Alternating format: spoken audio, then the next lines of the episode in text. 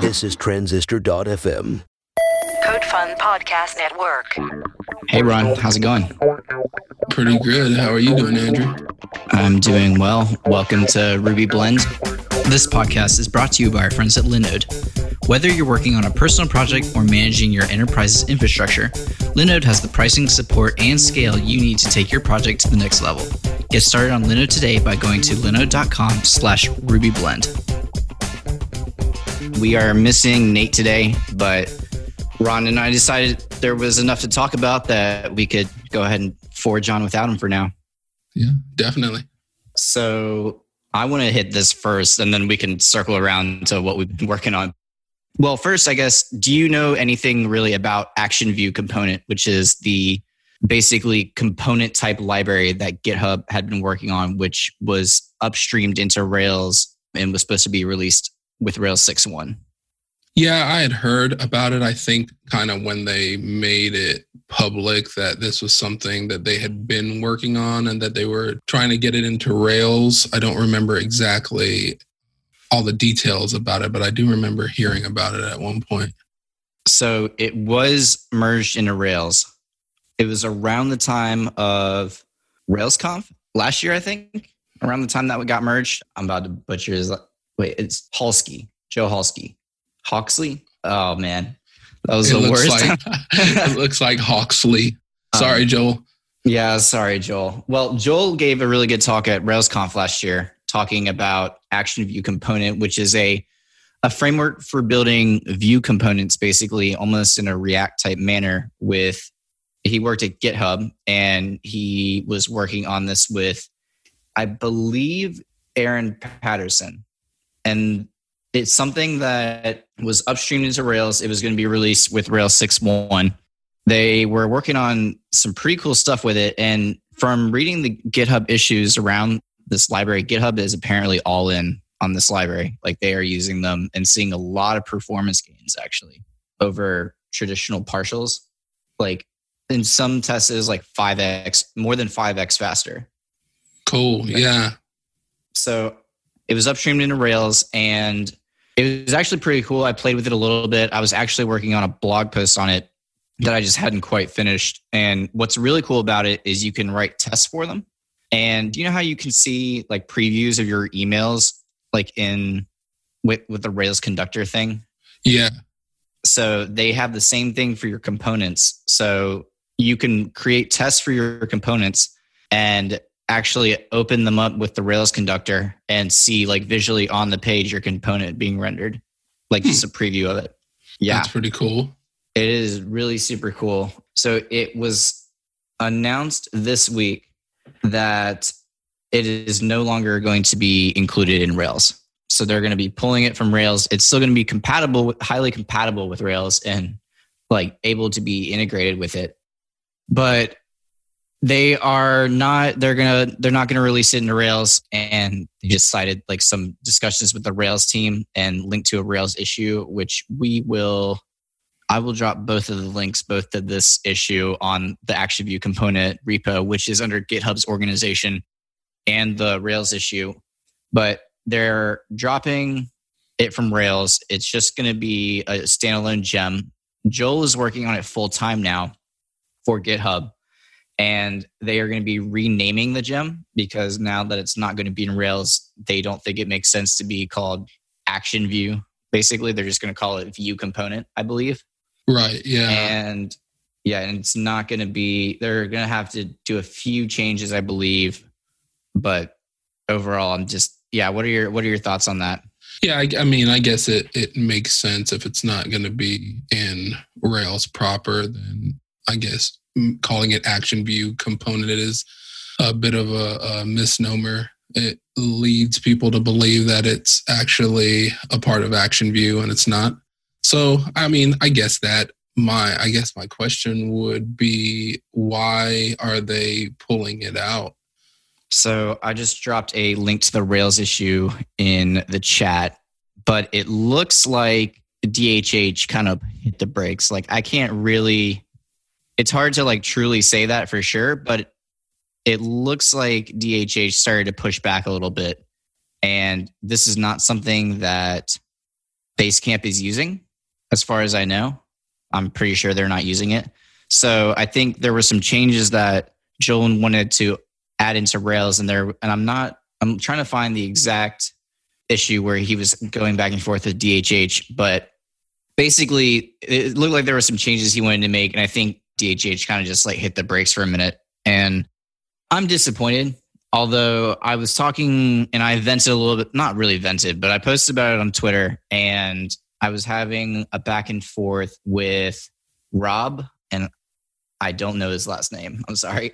His name is Rob, and he sometimes banters with me back and forth on Twitter on Rails related things. But he made a comment that basically he wasn't upset because he saw like in Rails there's almost there's like one golden path to do everything, pretty much.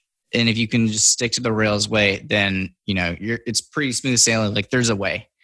And his comment was that by adding this into Rails itself, now there's two ways. There's the way where you're rendering normal ERB partials and just creating partials. And then there's now a way, there would be a way for you to just completely not do that at all and just have just components.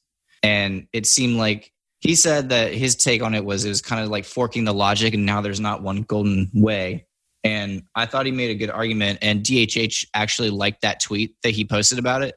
So I have a feeling like maybe maybe that's kind of why. Maybe they were like, you know this is deviating away from just the one golden path. Rails is a system where it's very easy to take another path if their path doesn't work for you. So that kind of fits in with the entire ecosystem. And kind of at the end of the day, Basecamp's not using it. So, you know, Rails right is a product of Basecamp pretty much. And if they want it in there, then that's the way it is. So that's definitely a thing that it seems at least the things that Basecamp uses tend to get pushed into Rails. But, you know, I, I kind of feel the same way, you know, if it's not it's not completely necessary and it's it's I mean, not to reduce it to just another templating language but it's kind of like you know you know having different templating languages in there. Yeah you don't have them in there by default but it's really easy to to switch out to a, a slim or you know something like that so yeah in the same light where we probably wouldn't argue that those should be in rails by default maybe this shouldn't be um, in Rails by default. And again, if it's if it's really easy to put it in, eh, it's it's not that big of a deal for me. The other thing is though, if it's in there and it's on by default and you know people are having issues with it they don't understand it they haven't taken the the time to to you know really read how to do it i'm thinking like I don't want it to suffer the same fate that TurboLinks did, mm-hmm. where you know it was it was in there and people didn't get it and it was biting people when they you know when they didn't even know anything about it. So making it and like an explicit dependency, I think is a good thing. I mean, as long as long as it works and it's not that big of a hassle to put it in after the fact, I think I think that's cool. All right, so I have a very very I have a good response to that. But first, I just want before I say that, I just want to mention, did you know that if you look up the word the the benevolent dictator for life, I think it's on Wikipedia. I don't know if it's still on Wikipedia, but there's definitely if you look up examples of benevolent dictators for life in terms of software, DHH is like one no almost number one. Um, right behind like Guido, even though Guido stepped down from the Python community. And there's one other guy, I can't remember, but if this could potentially bite people, which I don't think it could actually, because it would be almost like including like or doing like mailers. Like you have the ability to use mailers, but you could never ever touch that and it would never ever affect you. It would just be there and just not being used. And I think that's kind of the way this would have worked too. But if we I do agree with you that that yeah, if it could bite people, then it shouldn't be on by default. Okay, but why then is Action Cable on by default in Rails? Because there was a lot of argument about, and I'm saying this from a perspective of like I was not writing Rails really around this time. I hadn't learned Rails yet, but I've listened to a lot of old podcasts, specifically on the Bike Shed. old bike shed episodes with Sean Griffin and Derek Prior. And they were they talked a lot about this. They said like it, it sounded like a real point of contention, especially because Sean was on the Rails team and they these were conversations that were being had of why then is action cable being included by default and turned on when action cable can totally bite you well, that's probably because uh, Basecamp is using Action Cable, right? And right. I guess there's there's no there's nothing else, right? Yeah, you don't need a WebSocket abstraction. You know, you don't always need that, but there's nothing else in Rails for that. So I guess they have it there and like, hey, you can use it if you want to. But it, then again, this goes back to the fact that you know Rails by default renders ERB templates, you know, and you know the whole forking the happy pass type thing. I mean, mm-hmm. that's the only that's the only thing I can think of.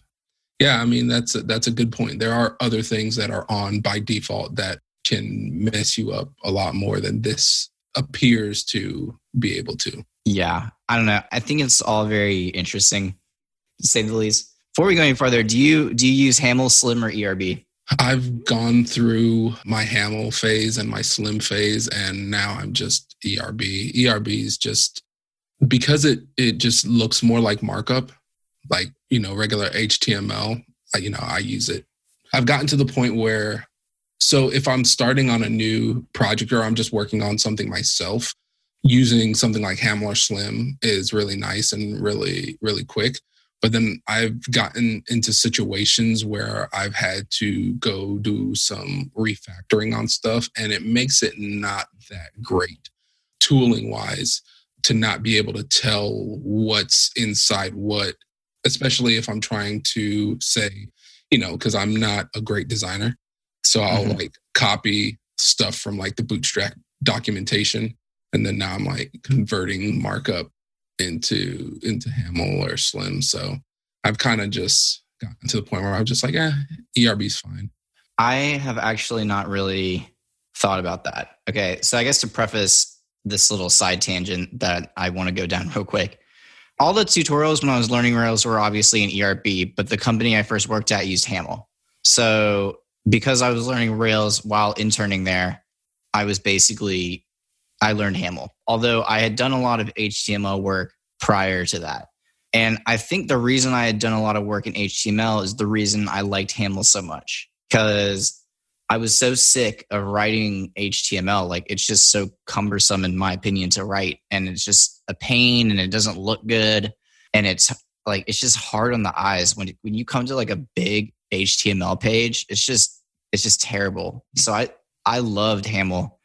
And then when I joined CodeFund, Nate was like, Nate and I had argued back, not argued, argued is a strong way to say, like we had had discussions in the past about Haml or ERB. And he was of the opinion you should use ERB. And he had several really good points that maybe he can say at another time. But the main one was that CodeFund is open source and you can assume that everyone who knows Rails knows how to work with ERB. You cannot assume the same thing of everyone else.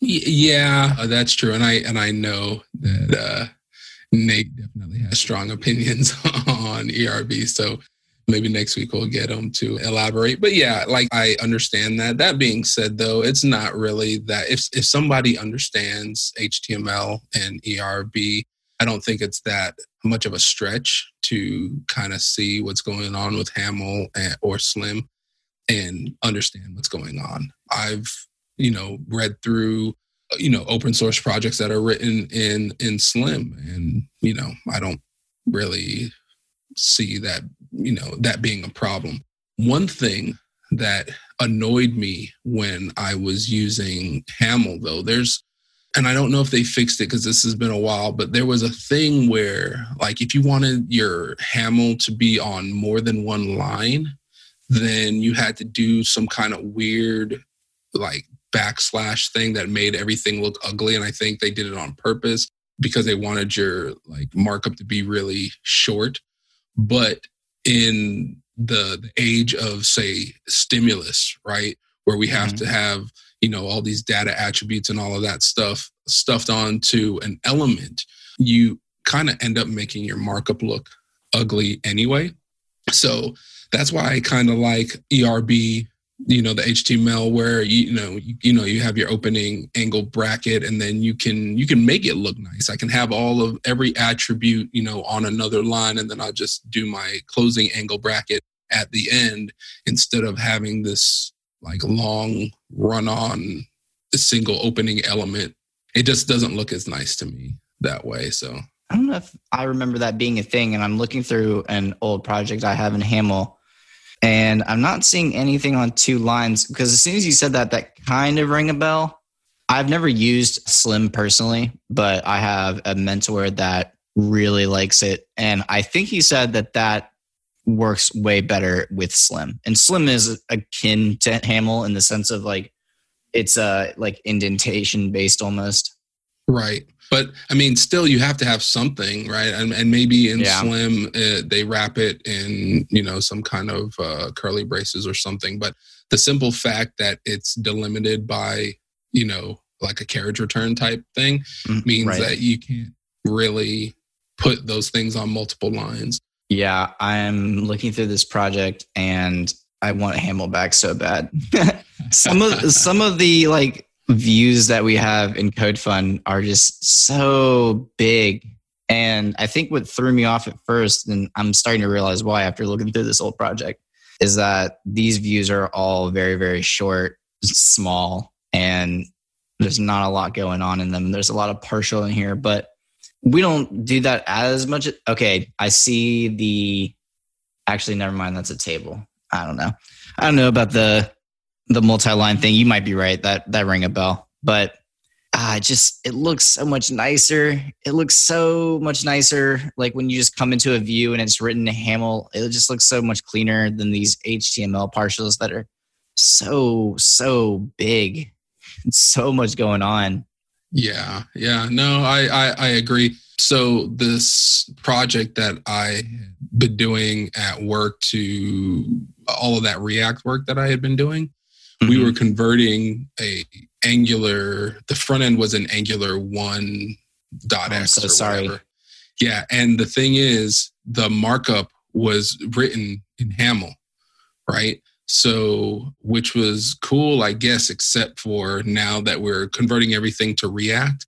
Man, I don't know uh, how much time I spent going back and forth, up and down these large files, trying to see, okay, is this is this inside this other div or where are we? You know, because all I've got is indentation to work off of. You know, I've got my my indentation guides uh, in in Vim going on, but still I can't. I couldn't go to the opening element and then just jump to the closing one to to grab everything in it. Right, having to do all of this like weird like you know trying to put a ruler on my screen just to line stuff up I think we've all done that. to, see, to see what I'm doing. So that was that was another thing that recently that I was just like, man, like I get it. You know, Haml's really nice when you're writing it, but when you have to go back and do stuff, that definitely would have been easier if it was just ERB. Stop, Ron. You're ruining the dream. It sounds so nice in my mind. Just let it be the nice thing I had once. Um, Hey man, just write just write all new stuff and then you don't have to worry about it. oh, yeah. Okay. Well, here's what's happened. When you first said that you used ERB and you used to use Haml, my first thought was like, oh no, Nate got to him. Because, because Nate and I went through this and we had some discussions. And, you know, at the end of the day, I was like, yeah, you're right.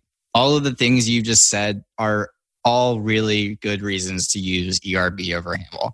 And you know, I still really like Haml and I still like the way it looks and I still hate using ERB, but I write everything now in ERB even on my side projects like just instinctively just because like he almost just drilled it into my head. I'm like now Haml is just that thing I like longingly look at off in the distance, but the thing can't have you want but, ne- but can never have, right? yeah, it's like that really, really bad cheeseburger. Like you want it so bad, you know it would be so good, but like you have that little voice in your head that's like, "Oh, it's really bad for you. You shouldn't do that." That's how You've got Nate's that. come for me. that little Nate saying, "No, no, no, it doesn't look like HTML." Yeah.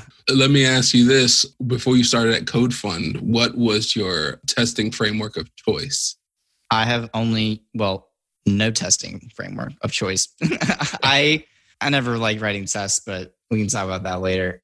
I was using Minitest because that was what the company used. But let me tell you where it gets a little weird. Have you ever seen Minitest spec?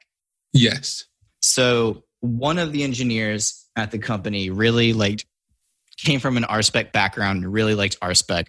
And the company was like, no, we're using Minitest. And his way to not get around it, but kind of get around it was he used Minitest spec, which introduced complexity into the code base. But I really liked Minitest spec. I thought it was really nice.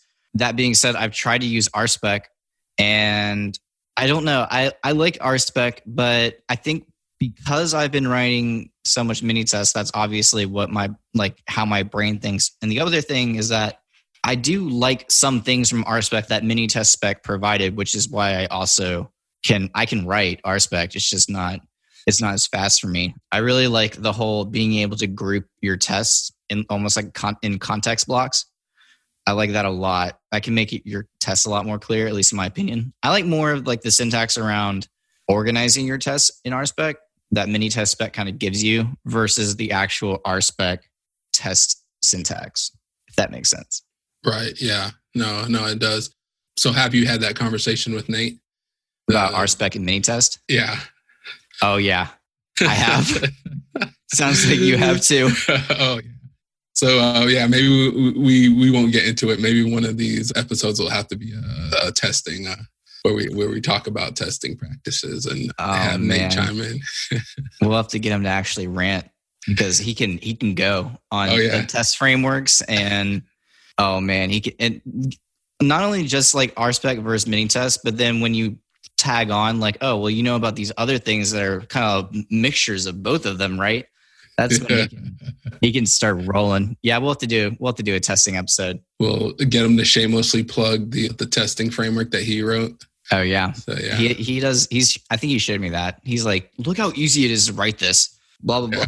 And it, like uh, it's actually pretty uh, impressive because uh, rather than the test just failing, it'll actually drop into a pry wherever yeah. the yeah. So that's pretty cool. I do have to say one thing before we move on from Nate and testing the one thing I like everything that Nate has taught me and all the patterns that he has created in CodeFund, I follow them all. I sometimes question them, but whenever I question them, he explains to me in a really good, succinct manner about why it's a good pattern.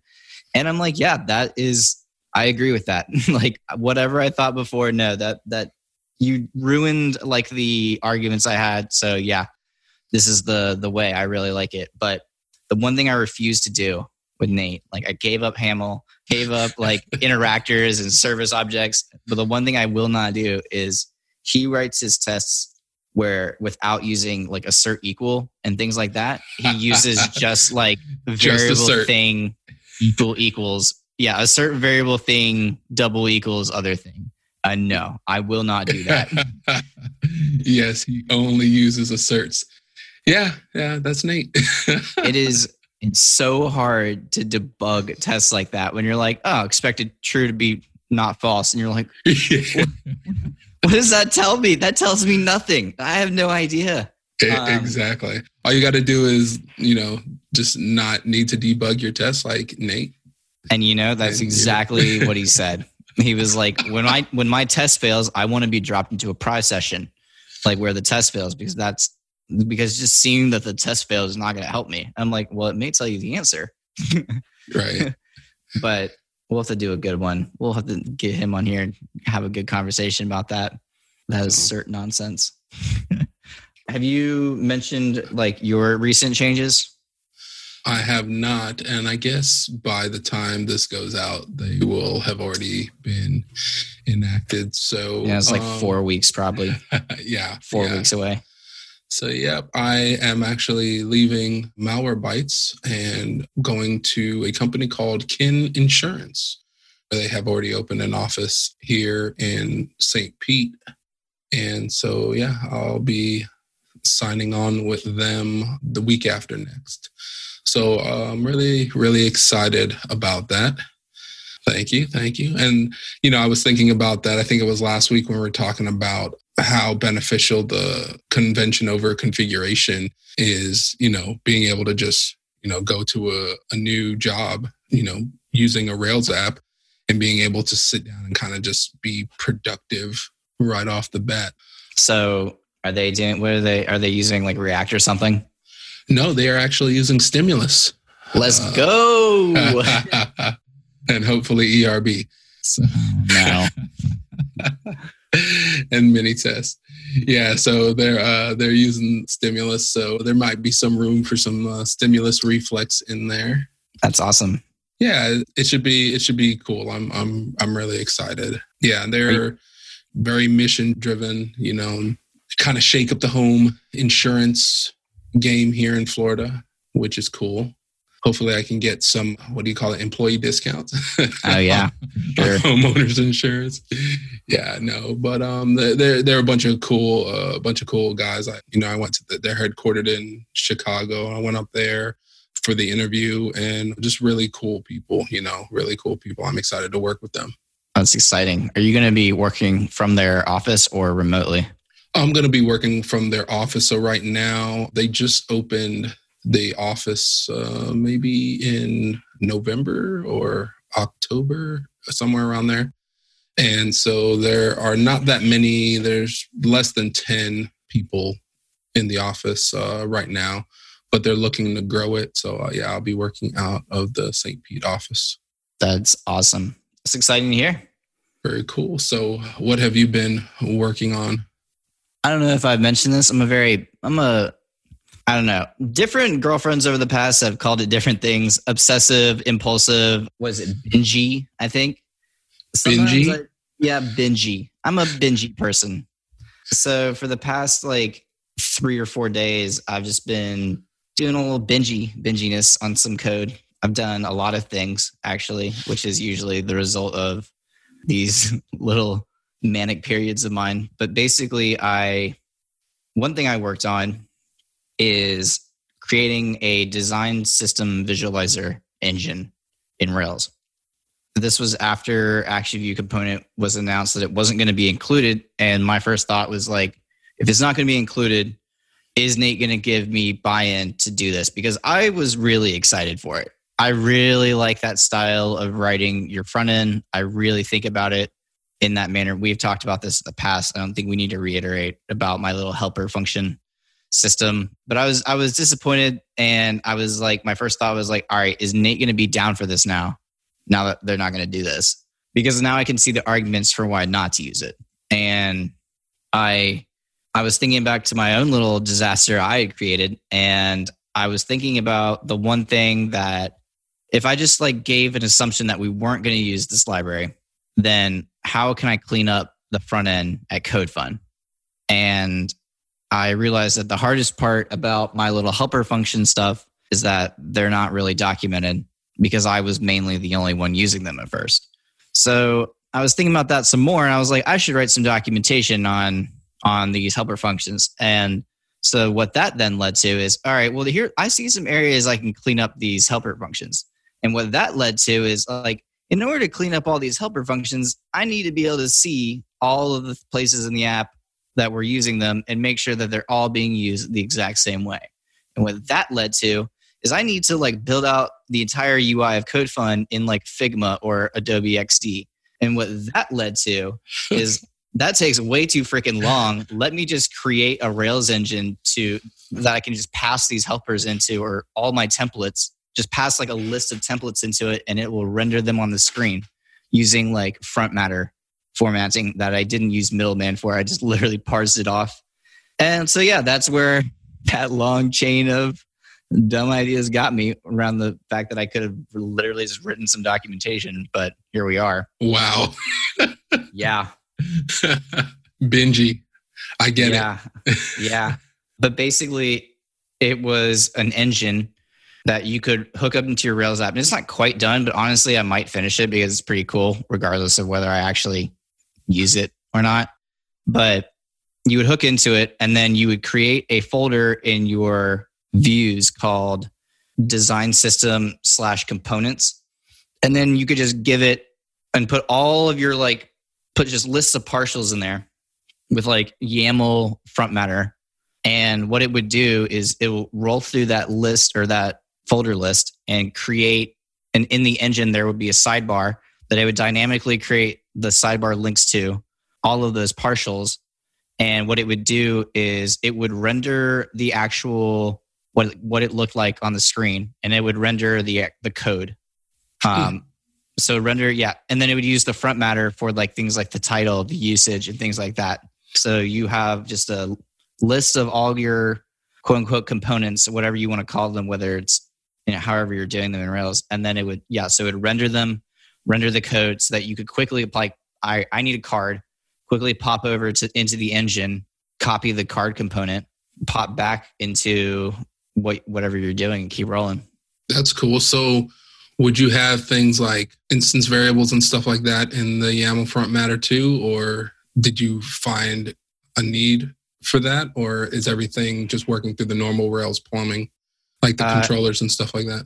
Yeah, everything's working through the plumbing right now. I you could you could put in instance variables if you wanted to, but I didn't just because I was like, what is the raw like? If I look at our, I'm trying to think of something that's repeated that I haven't abstracted in CodeFund because you could do this with just your ERB templates too. So like you don't need to pass in like kind of like the helper stuff that I've like created, but like if you like a button or like a link component or not it's not a component a link your basic link button your call to action button that you use whatever you call it just you could put it in there and it would render it. And it would also render like if you always add in like button button button small button primary whatever all the classes on it you could just put those in there so someone could easily pop in copy it move back out. Especially be helpful for people who were newer or getting ramped up with the project. Like i felt like it would really increase the ramp up speed and also the like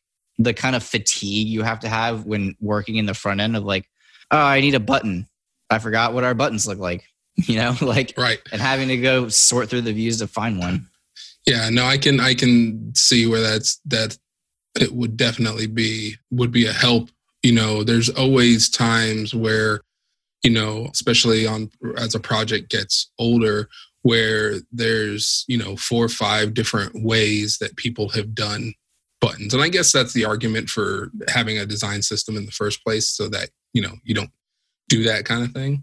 But definitely having a place, especially from like a developer as opposed to a designer point of view, mm-hmm. having somewhere in the app that I can just like hit this, you know, hit this route and see all of my all, you know, the whole design system, but not only that, hey, look, here's the markup for it, copy it and drop it in. That's actually really cool.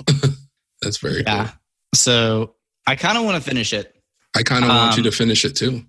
Yeah, I you kind of reconvinced me to finish it actually because when I was working on that, that's when I realized there were some areas with the helper system that I had created that could be improved.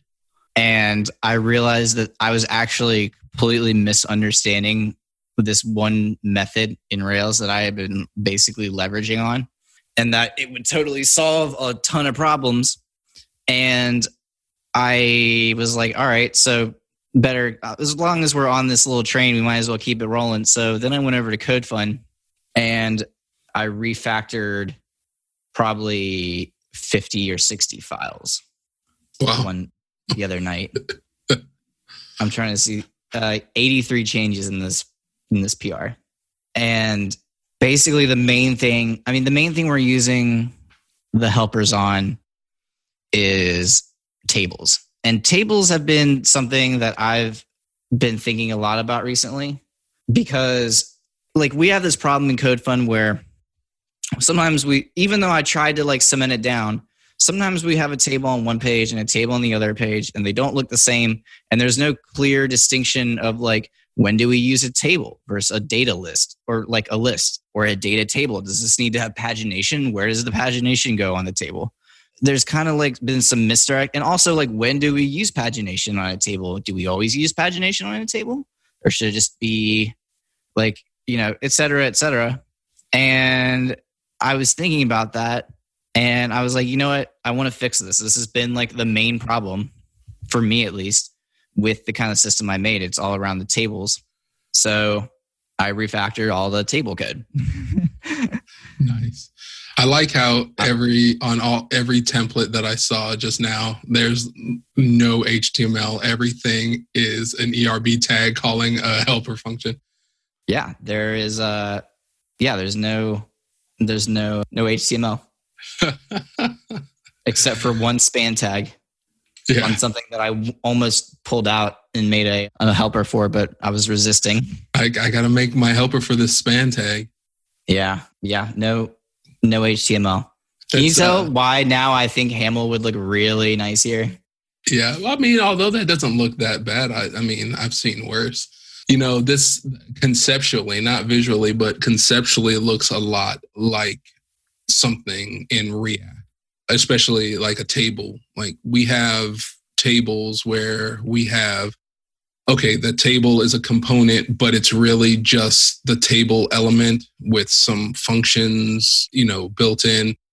But then you have all your children. And so then you'll have your table header as like the table head element is another React component. And it's really just a table head element with maybe some functions that may be needed on that level. And then all of your, your table header cells are are also their own React component as opposed to yeah. just having like one table where you just use the the regular markup or the JSX for that. But yeah, everything is basically its own component with functions attached to it. And man, I'm like, ooh, that's uh that's a, a, a little much to wrap my head around.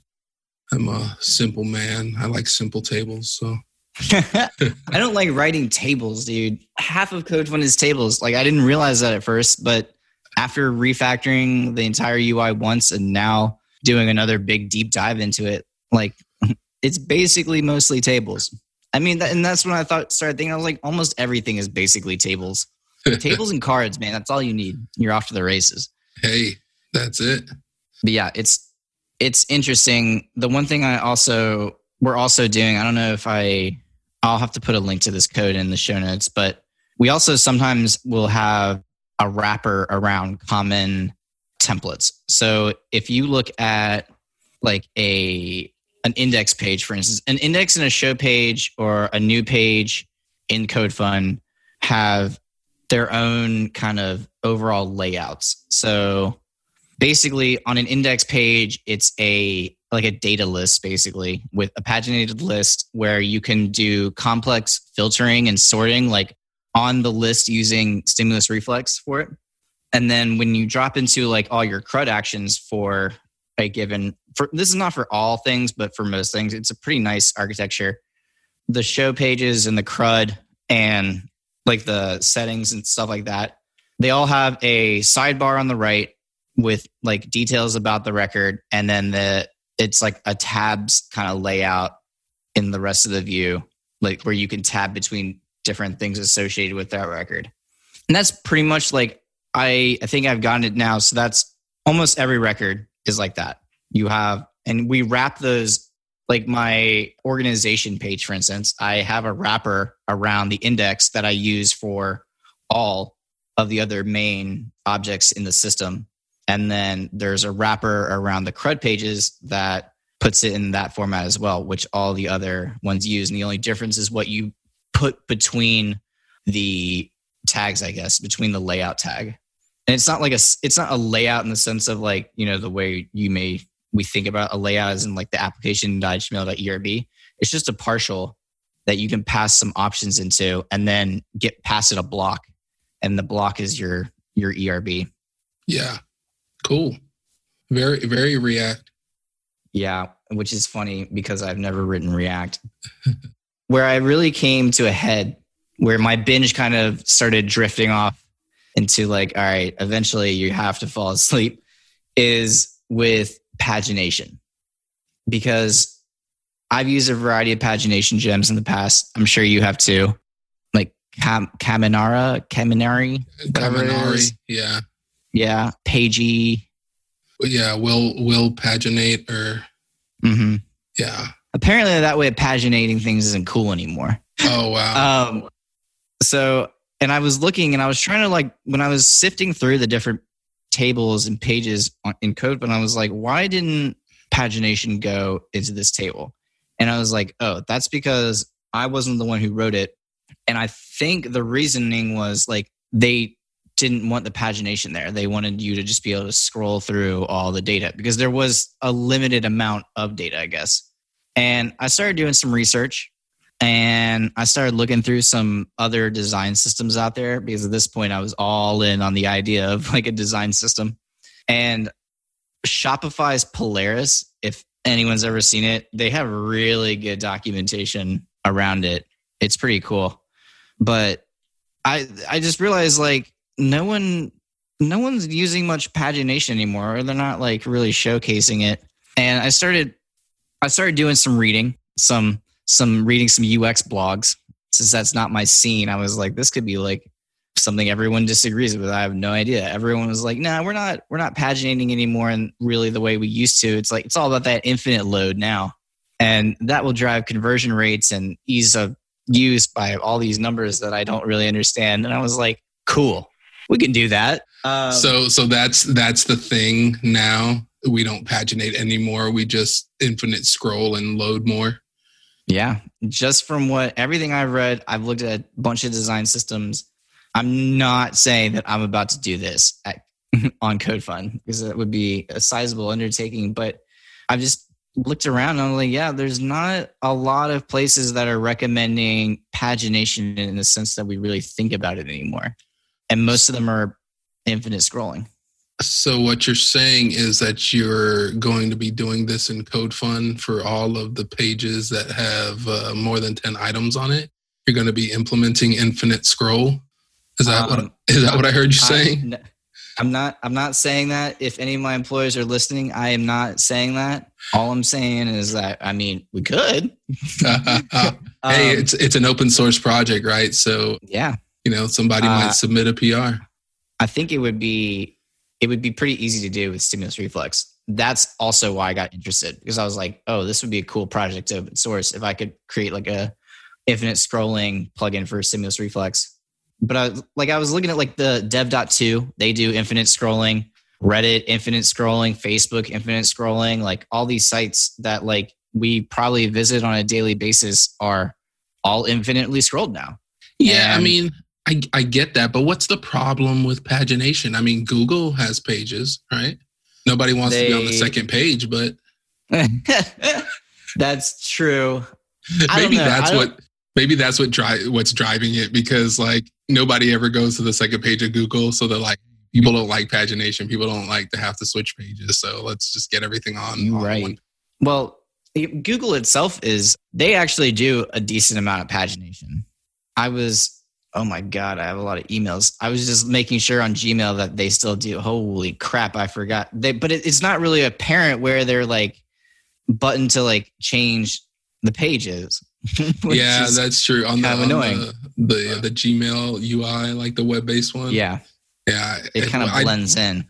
I don't use it that often. So when I do use it, I'm like, wait a minute, how do I go? Uh, is it at the top? Where, where is it? Google seems to be all in on the pagination. Gmail paginates, Google.com paginates. So I don't know what everybody else is talking about. Yeah, and their material design docs are really good as well. And I've been reading through those. I don't know, man. I don't I was at the point where like things are stopping making sense and I was just like, I don't know, like what's better, what's worse. I was I was just I don't know, there's a lot of there was a lot of interesting like debate on either side. I mean, obviously the end of the debate is like if you have something working for you, why are you going to change it? But then what I was trying to do, and I guess the reason I even went down this path in the first place was like I want there to be one way we're doing tables in CodeFund. I want the controllers look the same. I want the views look the same. I want you to be able to copy one table from one page and put it on the other page.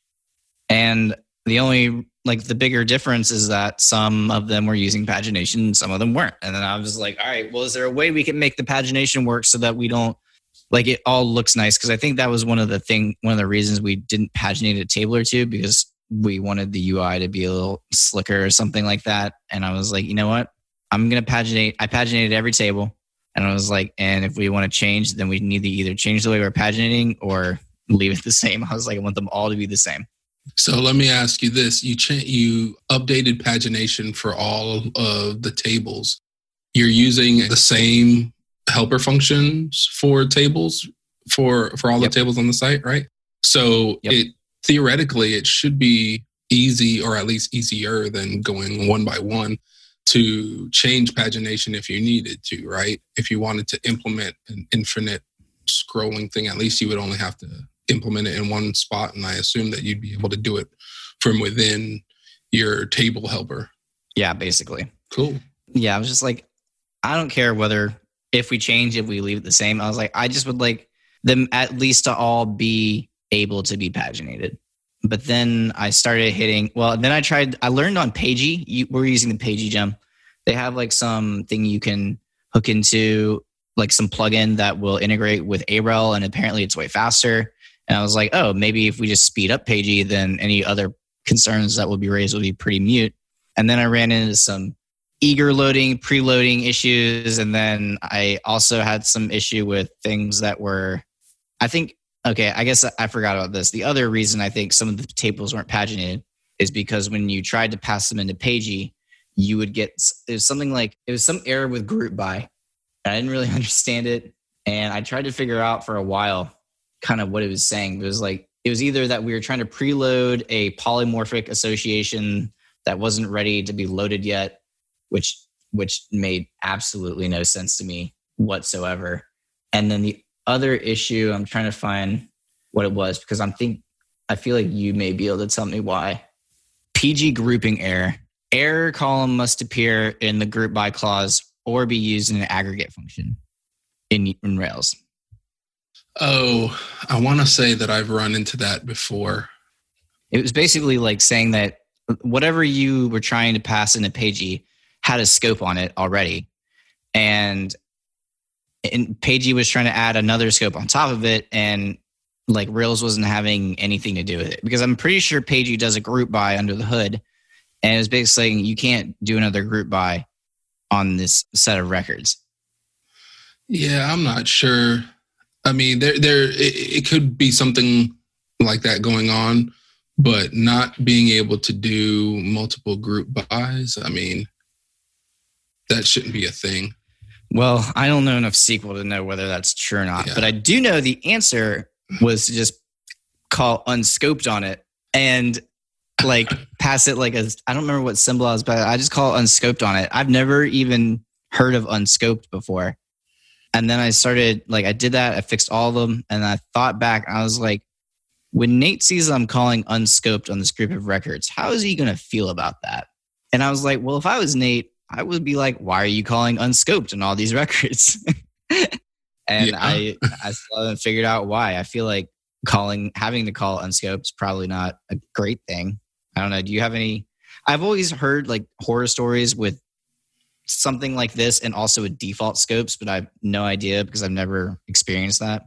Yeah, those are like, especially default scopes are what nightmares are made of.